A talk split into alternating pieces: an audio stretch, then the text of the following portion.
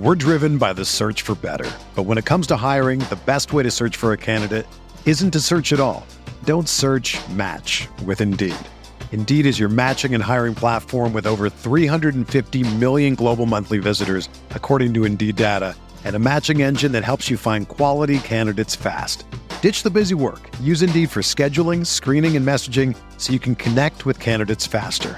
Leveraging over 140 million qualifications and preferences every day, Indeed's matching engine is constantly learning from your preferences, so the more you use Indeed, the better it gets. Join more than 3.5 million businesses worldwide that use Indeed to hire great talent fast. And listeners of this show will get a $75 sponsored job credit to get your jobs more visibility at Indeed.com slash BlueWire.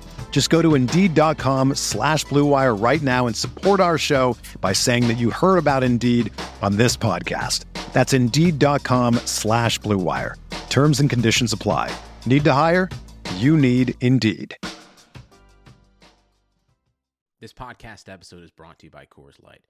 These days, everything is go, go, go. It's nonstop hustle all the time. Work, friends, family expect you to be on 24 7. Well, sometimes you just need to reach for a Coors Light because it's made to chill. Coors Light is cold lagered, cold filtered, and cold packaged. It's as crisp and refreshing as the Colorado Rockies. It is literally made to chill. Coors Light is the one I choose when I need to unwind. So when you want to hit reset, reach for the beer that's made to chill.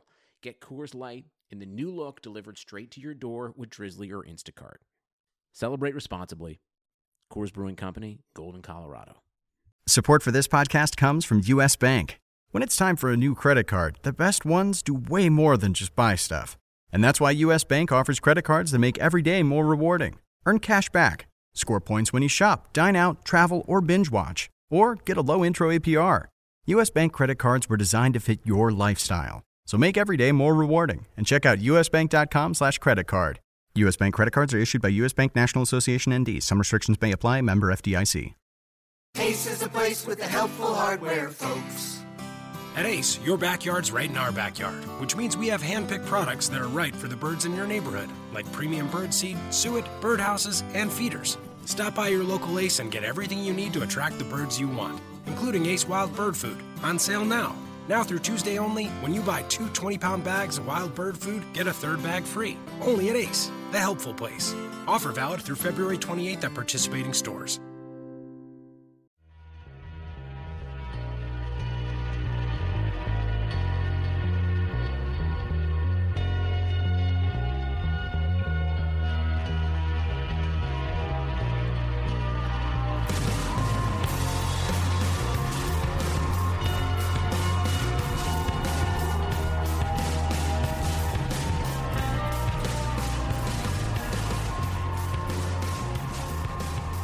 Welcome to the RotoWire Fantasy Football Podcast. Derek Van Riper here with Nick Whalen.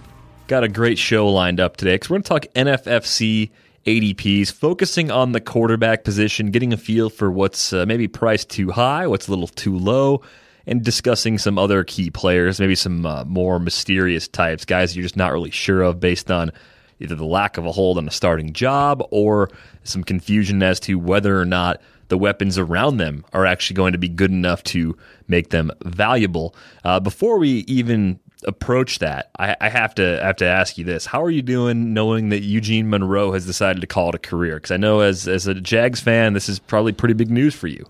Yeah, yeah. I mean, big news. I think is is an understatement. Um, he's calling it quits, like you said, uh, amidst some CTE concerns. Um, I mean, this is a guy who was a fine offensive tackle. I think a little bit of a disappointment based on where he was drafted.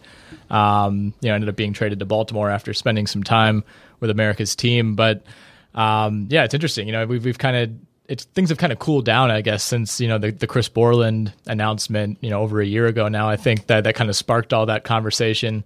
Um, and yeah, now now now here it comes again. So you know, interesting to to see players, you know, openly citing CTE concerns.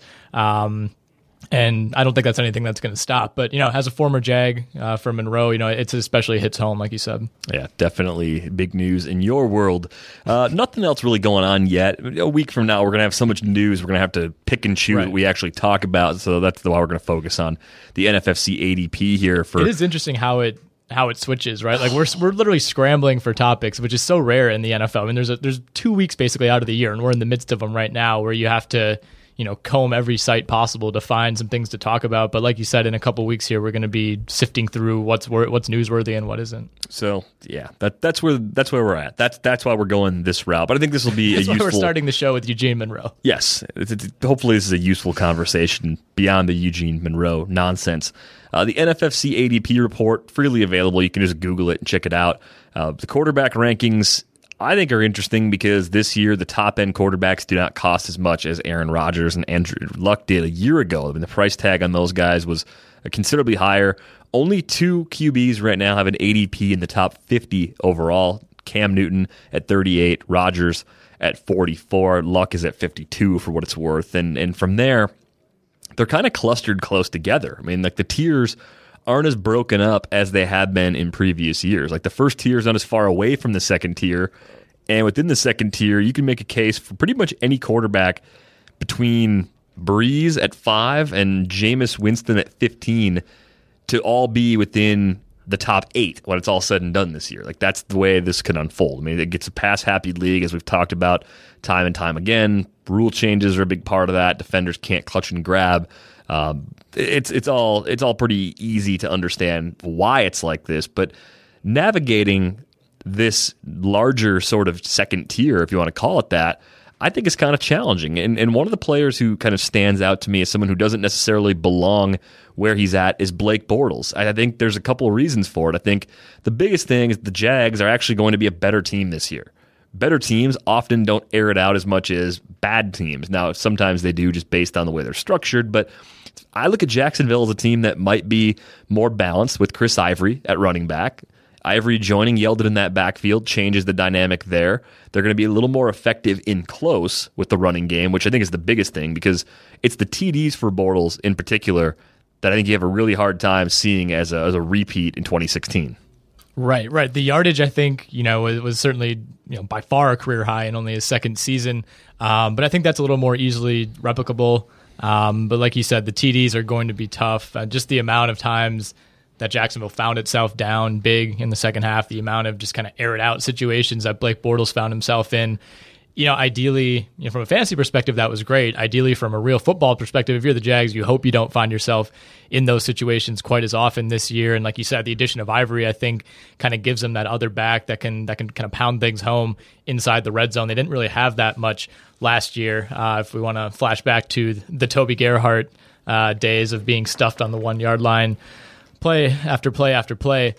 Um, so yeah, I mean, I think Bortles at six here it seems a little high to me, um, and I think he could certainly, you know, he could certainly perform at this rate. This is a guy who was tied for second in the NFL in touchdowns last season. But when you look at the names around him, you know, Russell Wilson at four, Brees five, Brady at seven. You know, he's kind of an outlier because of the suspension situation. Big Ben, Palmer, these are all guys that have done this for years. We've seen them do it for years. It's hard to imagine any of them, barring an injury, really dropping off. Bortles is the one guy to me in this group that, again, could be a top five, top six quarterback, but could also fall out of the top 15 and it wouldn't be super surprising. Right. It doesn't have the floor that the rest of the group seems to have. Right, I mean, exactly. I, I, would take Roethlisberger straight up over Bortles. I would take Eli Manning and Rivers over him too. And that's not a knock on Bortles as much as it's looking at those other teams and saying these situations are so favorable. They're so, they're so pass happy in those three offenses. I, I trust that production more than I trust Blake Bortles' production for the reasons that we outlined. Uh, Tom Brady's price it is a little high right now because at the time when these drafts started a few weeks ago, it wasn't clear that he was going to back off the appeals process. Now that's the case. So where should he go? How far should he fall with that four game suspension? Because you don't take a zero, you just have to deal with having one fewer roster spot. Maybe you look at the upcoming schedules to begin the year and you decide that over the first four weeks you really like Tony Romo's schedule or Jameis Winston's schedule or whatever it is. You just have to find that cheaper quarterback that you think can be good early on until Brady comes back and just stay afloat at quarterback as opposed to over investing at the quarterback position and then being in a spot later where you don't have enough talent at wide receiver or at tight end.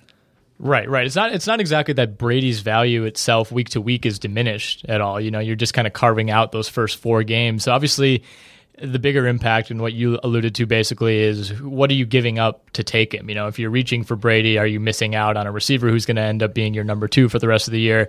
I don't know. And it's going to be kind of a dance. You know, I think it's going to depend league to league um, quite a bit. I think you're going to see a ton of variance. And these NFFC numbers are great, but and this is such a unique situation that it's really tough to get a gauge.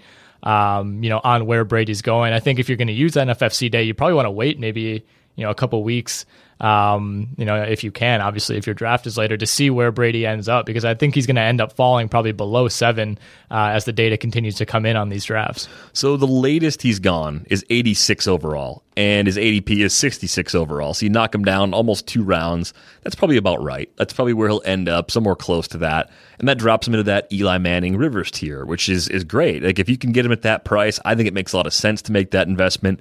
I don't really see him slowing down weapons are kind of the same as they've always been. As long as Gronk's healthy, especially, that New England offense through the air is going to get its share of of big production. And I, I don't like what they have in the backfield. They're still kind of one of those teams you look at and they'll, they'll find a way to be effective on the ground, but they're not going to have a workhorse running back taking snaps away from Brady once he comes off that suspension. The other thing that I'm wondering too is at some point do we have to compensate for what should be a performance drop off you know, as Brady gets older. I mean, I, I think it's kind of the you know the the Tim Duncan effect, I guess. If we want to, if I want to pull out another NBA cross sport analogy of you know every year it's you know if you're looking at fantasy basketball, it's Tim Duncan's like, all right, this is the year he's finally going to fall off, or even the Spurs as a whole, you know, this is the year they're finally going to fall off, and they never do. I mean, at what point do we kind of have to look at Brady and say, all right, he's finally getting up there? Maybe it's worth discounting him a little bit or is this New England machine just so fine tuned and is he so fine tuned as a passer that that's not something that you're concerned about? He's just so fine tuned as a human that right yeah I shouldn't even you, say I shouldn't limit it to passer. Yeah you expect father husband across son, the board checks all checks all the boxes right? So you, you just don't I, I don't really worry about him breaking down even at age 39 this year. I, I think he's still going to be yeah pretty normal Brady this year. So it would be surprising if he wasn't, right? Yeah, like I, I, that right. That the regression in his case is more of like the outlier sort of outcome for me, yeah. which is very weird. But it is kind of like that Duncan. He's always going to be good, and then when he decides not to play, that'll be it, and right. that'll be the end. It's a, he, he's going to diminish on his own terms, not on his body's terms. That's what it seems like. Uh, but yeah, you look at Brady, overpriced slightly right now, but I'm not afraid to get him if he's going a round or two later than that current ADP price tag. The other player who I think we agree is going too high right now is Kirk Cousins. Now, part of the appeal is that the NFC East is a weak division overall. Uh, two teams in particular, Giants and Eagles, they're going to match up with twice, are, are very shootout prone teams. You can see some high scoring games there. So it, it's it's a nice spot in that regard. But when you start looking at Kirk Cousins in comparison to other quarterbacks in that group, I mean Matthew Stafford's volume seems very safe. Yeah, he's going to maybe struggle with the efficiency without Megatron. But I trust Stafford week to week more than I trust Cousins, believe it or not. Jameis Winston should be significantly better from a fantasy standpoint than Cousins. The, the, weapons are there. The offensive system is there. I just feel like last year is going to go down as the best season we ever saw from Kirk Cousins.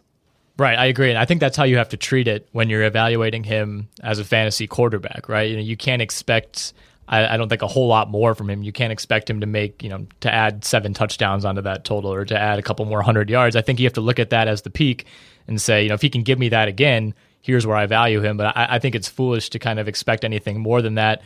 I don't know to me that he's a whole lot worse than Matthew Stafford. I think those two are pretty comparable to me. I think Stafford in a vacuum is the better quarterback, but I think we're to the point now where Washington has the better supporting cast. You know, adding adding Josh Doctson, having a healthy DeSean Jackson who missed a ton of time last year, Pierre Garcon, um, decent running backs, and then of course Jordan Reed, who's emerged as one of the better tight ends. So I, I think I like the weapons around Kirk Cousins quite a bit more. I think like I said, Stafford's a slightly better player, but I think I'd still lean toward Cousins there. That said, I agree with you on Winston. I, I think I think Jameis Winston is is poised to kind of make a leap from a talent perspective. He's just so much better of an individual prospect, uh, even though he is younger than Kirk Cousins. I think I think he you know can maybe leapfrog both of those guys when all said and done. I think you could see a scenario where if we're trying to predict what the ADP report looks like a year from now, where Blake Bortles spot is occupied by Winston. Like he's a borderline top five type quarterback going into next season, and that makes him really nicely priced right now.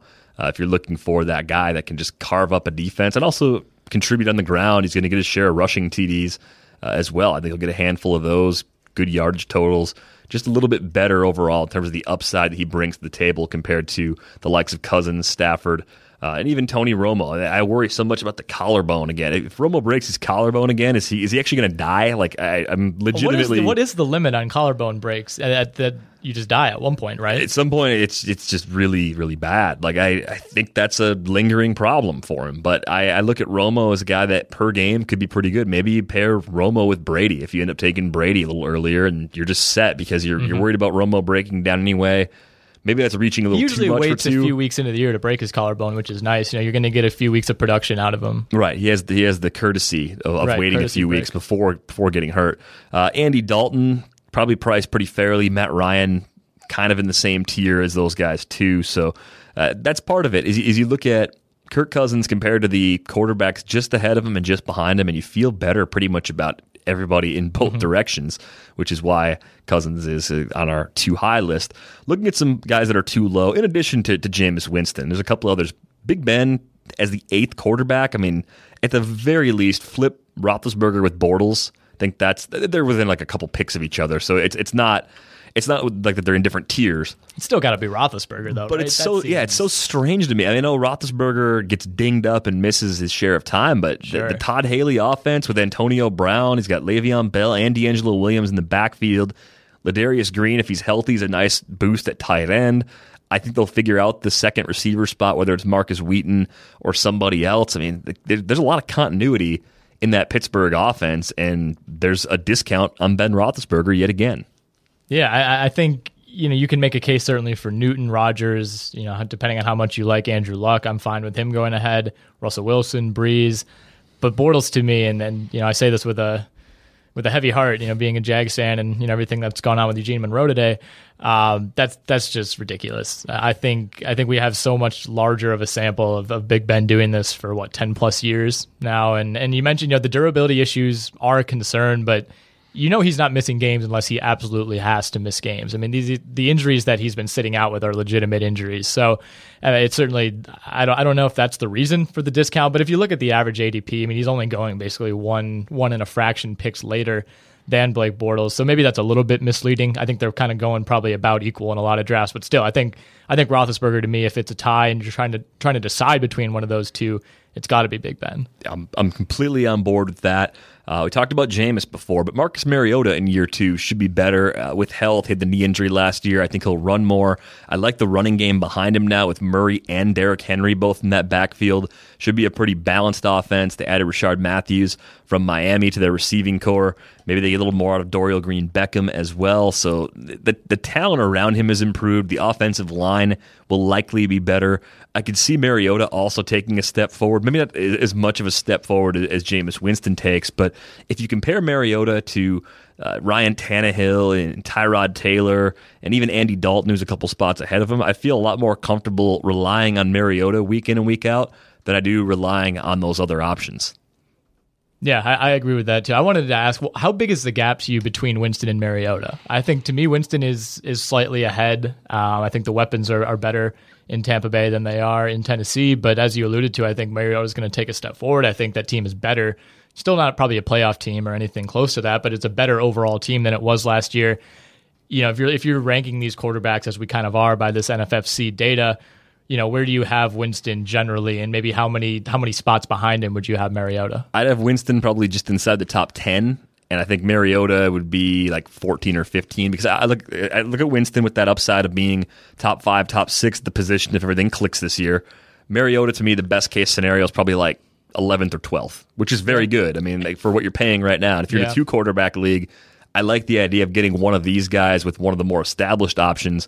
So that way you're getting that elite production week in and week out from Cam, Rodgers, or possibly Andrew Luck. And you're getting someone who's trying to make that push up a tier, maybe going several dollars or a couple rounds later than they should in one of those second year quarterbacks. But then you look at a guy like Matt Ryan, who's kind of sandwiched in between Winston and Mariota on the ADP report right now, just outside the top 100 overall, 18th among quarterbacks nothing is really that different about the Falcons offense. I, I was surprised to see the TD rate drop for him last year. I don't think that's going to hold up going forward. I, I, think they do have some questions to answer as far as what else they can do in the red zone behind Julio Jones. Tony Gonzalez's retirement a couple years ago, I think, really left them in a difficult spot. But to me, Matt Ryan gets those extra TDs back. The attempts are going to be there. The yardage is going to be there. That plays half his games indoors bodes well. I love that division from an offensive standpoint. It's favorable yet again. Carolina's defense might not be as good without Josh Norman. Uh, Carolina's offense, Tampa's offense, New Orleans offense, those are all built to be really high octane teams that can put a lot of points on the board.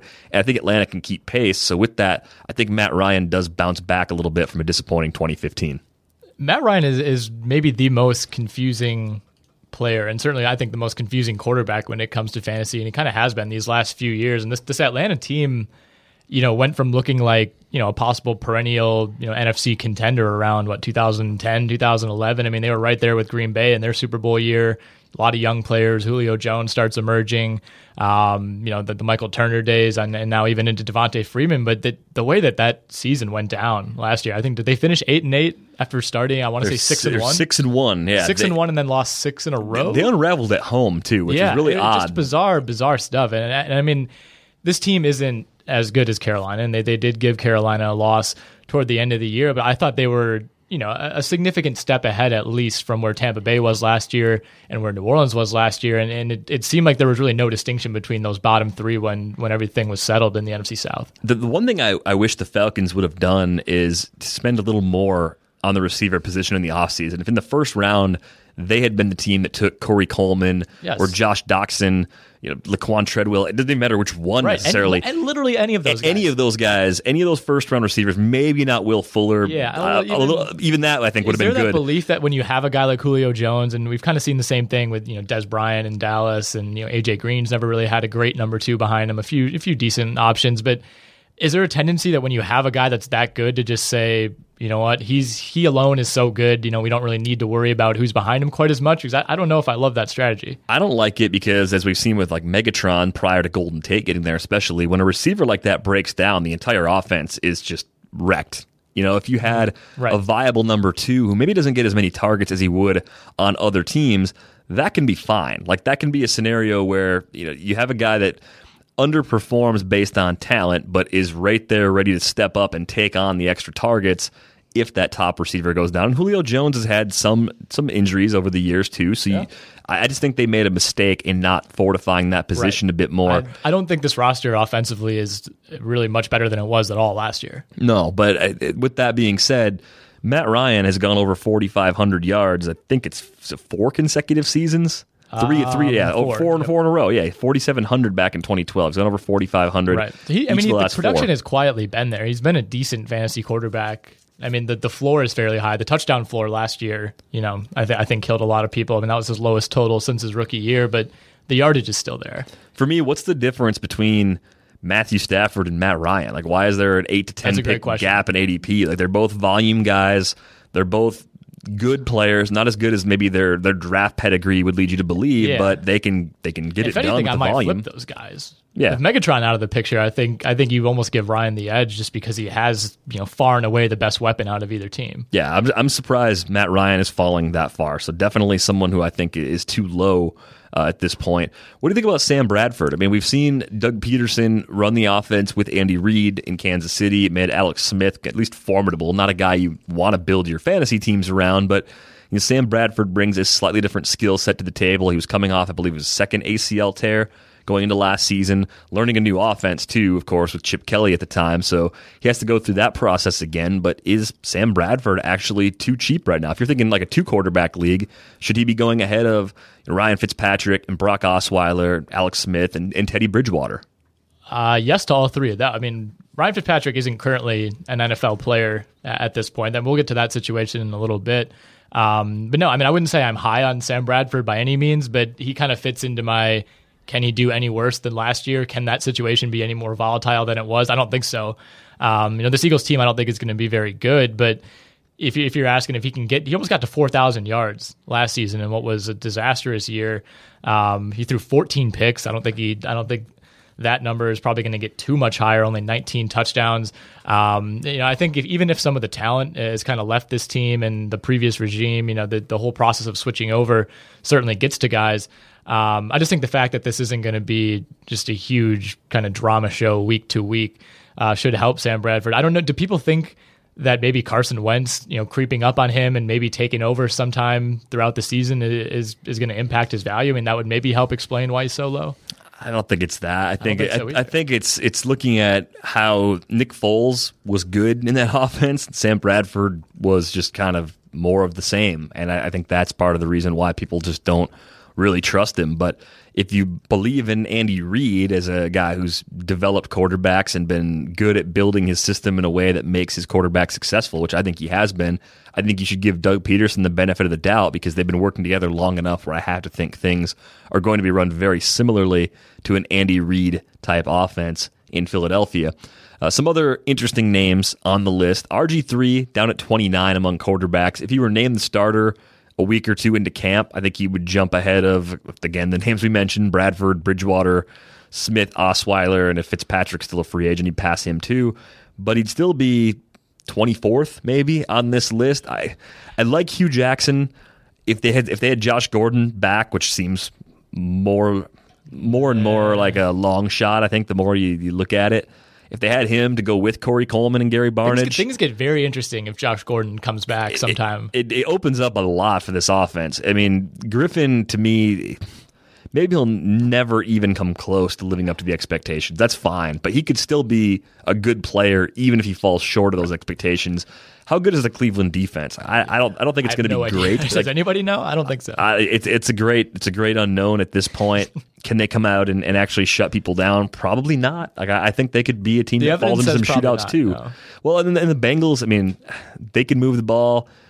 Pittsburgh obviously can move the ball and score points. So maybe the Browns find themselves in a few spots where they're playing catch up and, and the volume is there for this passing game. But Josh McCown could end up being the starter, right? I mean, like that's that's a possibility. Yeah, I I find myself rooting for RG three. I, I liked him a lot coming out of college, and obviously he's you know kind of he he hasn't exactly helped himself a ton throughout this whole you know what's turned into a pretty ridiculous process. Uh, honestly, over these last three years.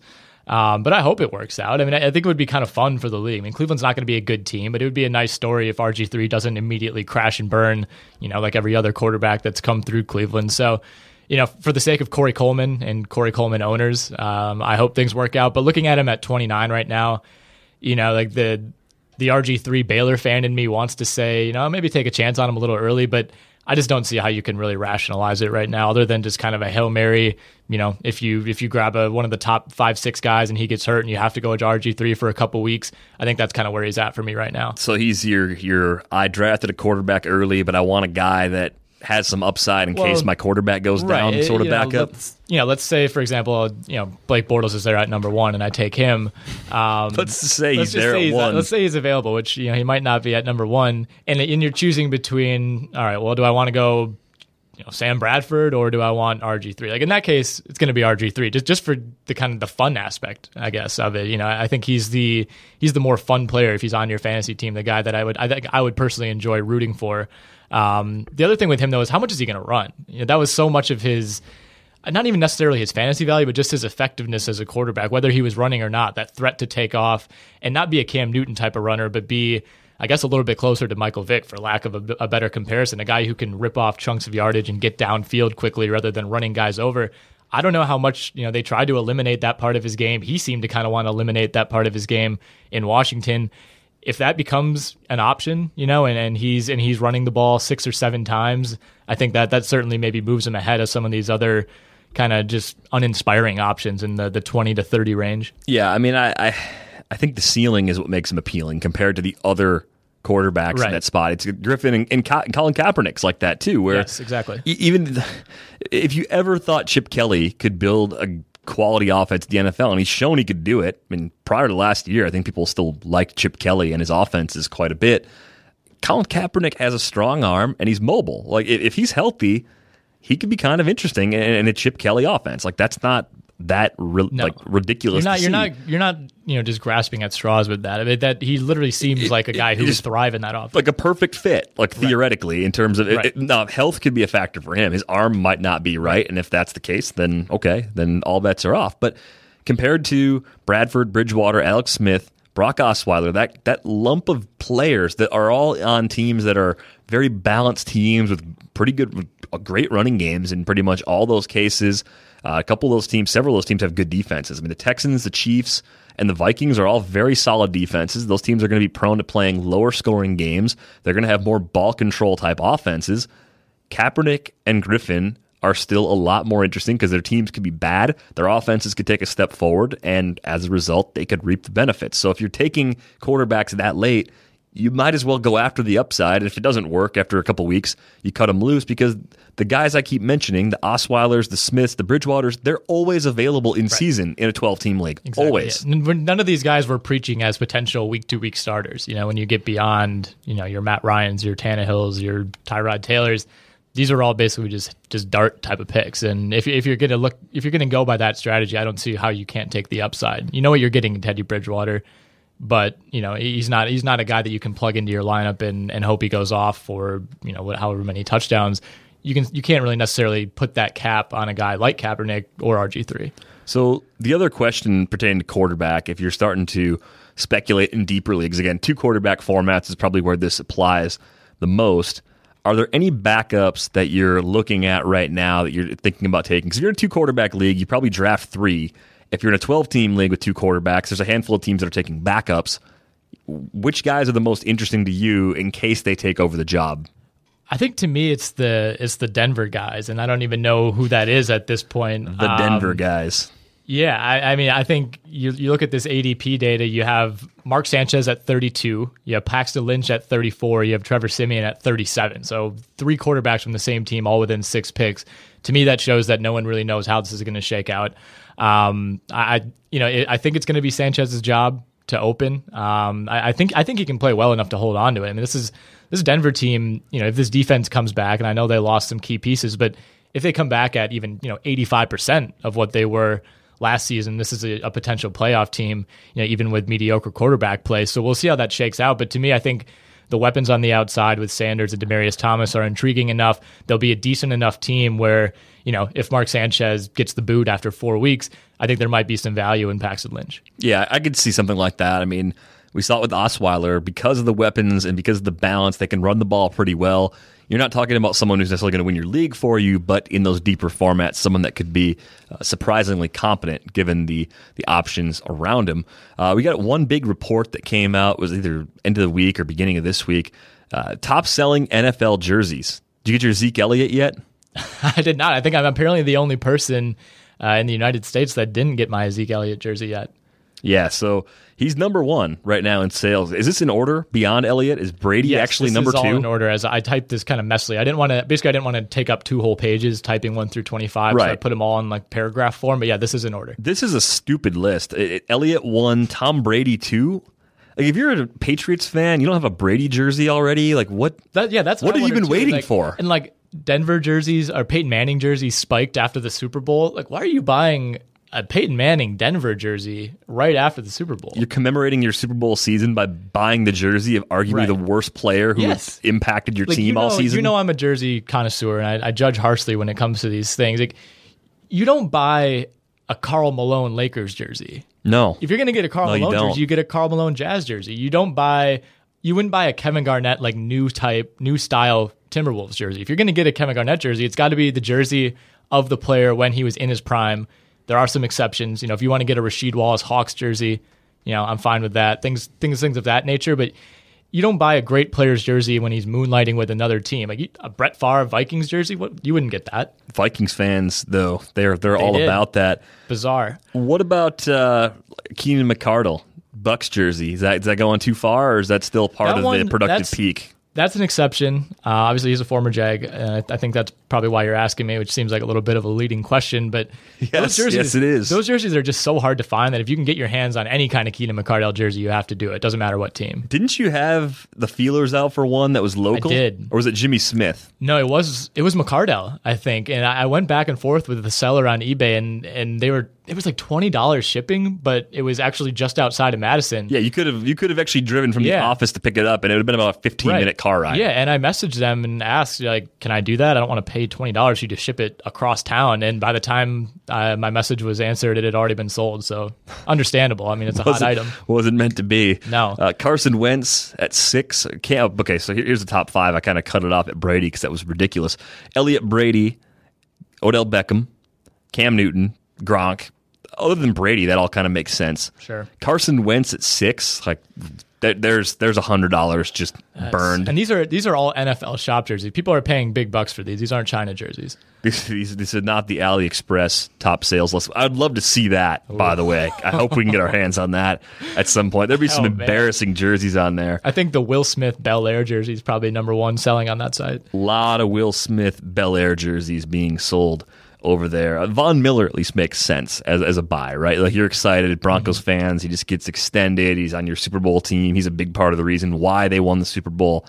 That's a solid buy. Jared Goff Rams jerseys. What are you doing, people of LA? Like you have so many other things you like to waste your money on. Mm-hmm. That's a terrible choice. Yeah, and well, the other cool thing about this list, and we'll return to it, you know, for some other highlights, if if there is such a thing. There's no Jags on the list. Uh, you know, interestingly, Is that a typo? Yeah, I don't know. I, Jason Witten, like really, I don't. It doesn't seem like a wise investment at this point. Um, but it also NFLShop.com shows you by map where the the best the best selling jerseys are in each state. So right now in the state of Maryland, Kirk Cousins is leading that. Uh, Ravens fans, I don't know what, what's going on there. Um, Yeah, Ravens state- fans are slacking. Carson Wentz has Minnesota, North Dakota, and South Dakota right now. Oh, he's got he's running the Dakotas and Minnesota. Yep. Russell Wilson basically has the entire Northwest, but Zeke Elliott's got Idaho. Good for him. Um, Marcus Mariota has Hawaii, obviously. Earlier in the day when I checked, Joe Montana was holding down Alaska, but now it says Russell Wilson. So late charge. Wow. A lot of Alaskans uh, getting money in on Russell Wilson jerseys this afternoon. Um, state of Oklahoma, Drew Brees. Yeah, I, I, I suppose if you're if you if you grew up in Oklahoma, you could claim any one of like I five thought different Oklahoma teams. was like very pro Cowboys. I think it's probably mostly Cowboys, but They probably don't want to buy Zeke Elliott jerseys though. no, Ohio no. State, Oklahoma. I mean, that's not necessarily a rivalry, but you know, you know Yeah. those are teams that support each other. Yeah, they, I, I think most parts of the country Mm-hmm. you don't want to buy Big Ten player jerseys, even once they're in the NFL. I Mm-hmm. think that's that's frowned upon. Yeah, there's really no other places. no other major surprises. Cam Newton's got Alabama. That's not shocking. Uh, Rodgers obviously has Wisconsin. Uh, Peyton Manning has Vermont. Oh, controlling Vermont is that Right. Ken Kreitz buying Peyton Manning jerseys for, for no Kreitz. reason? Yeah, well, Brady has the rest of the Northeast. Uh, Gronk has uh, has Maine. Brady has all Rhode Island or um, yeah, Rhode Island, Connecticut, New Hampshire, Massachusetts, and then Beckham's got New York. Peyton Manning owning Vermont jersey sales makes no sense. There's nothing about that that makes sense to me. I don't know what to tell you. I, yeah, there really isn't at all. Isn't Vermont like firmly Brady territory? You- I, I thought it was. Brady's Yeah. going to be ticked. Yeah, I mean, and Someone's got to tell Brady. y- You would think Going to be heartbroken. Peyton's also Peyton also has Illinois, Indiana, Kentucky. Why does anyone like Peyton Manning Illinois? anywhere ever? Like, well, I don't know, man. Bears fans don't want to buy anything right now. That's true. Yeah, I don't know what. If you're a Bears fan, what jersey would you buy right now? Peanut Tillman, Yeah, yeah, I guess. I mean, I would say Jeffery, but he's franchised. he's going to be really gone. sure. Yeah, They're they're going to screw that up. yeah, not a great time to be a Bear. No, really, really is not. Well, if you got anything you'd like to pass along regarding top selling jerseys, perhaps you have the AliExpress list that we were referring to. Let us know on Twitter. He's at Whale N or Whalen. Uh, the L is uh, number one. I'm at Derek Van Riper. Just let us know. We'd love to see the AliExpress list in particular. Do have one final question for you as we close this out pertaining to jerseys. I know you're a Packers guy. I know you're an ex Lions guy. If you could own one non Packers jersey of any current NFL player, who would it be? it's got to be a current player. Got to be current. It's got to be a non-Packer. Right. Wow. Um, It's tough. yeah, it's really tough. You know what? It's a Rueben Randle Giants jersey. Rueben Randle. It's Rueben Randle because he's the reason why I beat Liss to win the stake league. That long TD on Sunday Night Football. I, I decided to go hot tub and I pulled a U. I was I was watching the game and all I needed was like seven more points from Randle. It's like early third quarter. I thought it's just not going to happen. And I even tweeted about it. I'm like, I'm waiting on this. It's just not going to come. threw on the trunks, went in the hot tub, came back in, looked at my mentions, had been blown up. I had like four tweets telling me what happened in the game. Randle had a long, like 60 yard TD or something. That put me over the top. So I think it's a Rueben Randle jersey just Okay. based on what happened last year. Hmm. I mean, what about you? What, what would you do? I don't know. I you know, I Non- any- non-Jags division. right? Non Jags division. I don't have any you know huge fantasy moments like that that I can look on. Is Pat White still active?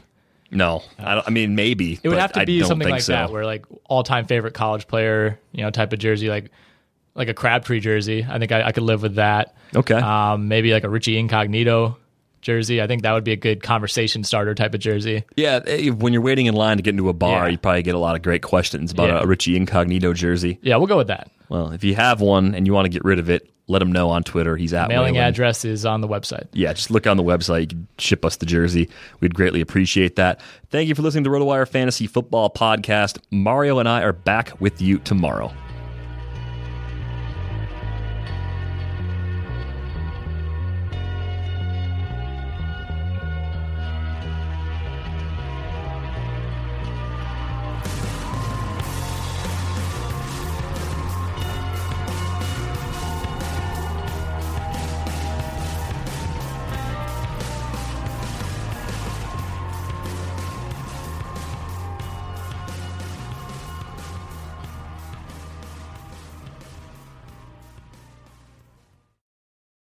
Whether you're a world class athlete or a podcaster like me, we all understand the importance of mental and physical well being and proper recovery for top notch performance. That's why I'm excited that Unifyd Healing is sponsoring podcasts on the Blue Wire Network. Unifyd Healing is a new and super innovative global network of wellness centers powered by Energy Enhancement System, or EE System. If you haven't heard of the EE System yet, then you'll want to listen up. This technology promotes wellness, deep relaxation, purification, and rejuvenation. Wherever you are across the globe, access to a center is easy and affordable. Interested in experiencing the EE System technology for yourself? Go to unifydhealing.com slash bluewire to learn more and find a center near you. That's unified, U-N-I-F-Y-D, healing.com slash bluewire. No material or testimonials on the Unifyd Healing website are intended to be viewed as medical advice or a substitute for professional medical advice, diagnosis, or treatment. Always seek the advice of your physician or other qualified healthcare provider with any questions you may have regarding a medical condition or treatment and before undertaking a new healthcare regimen, including EE system.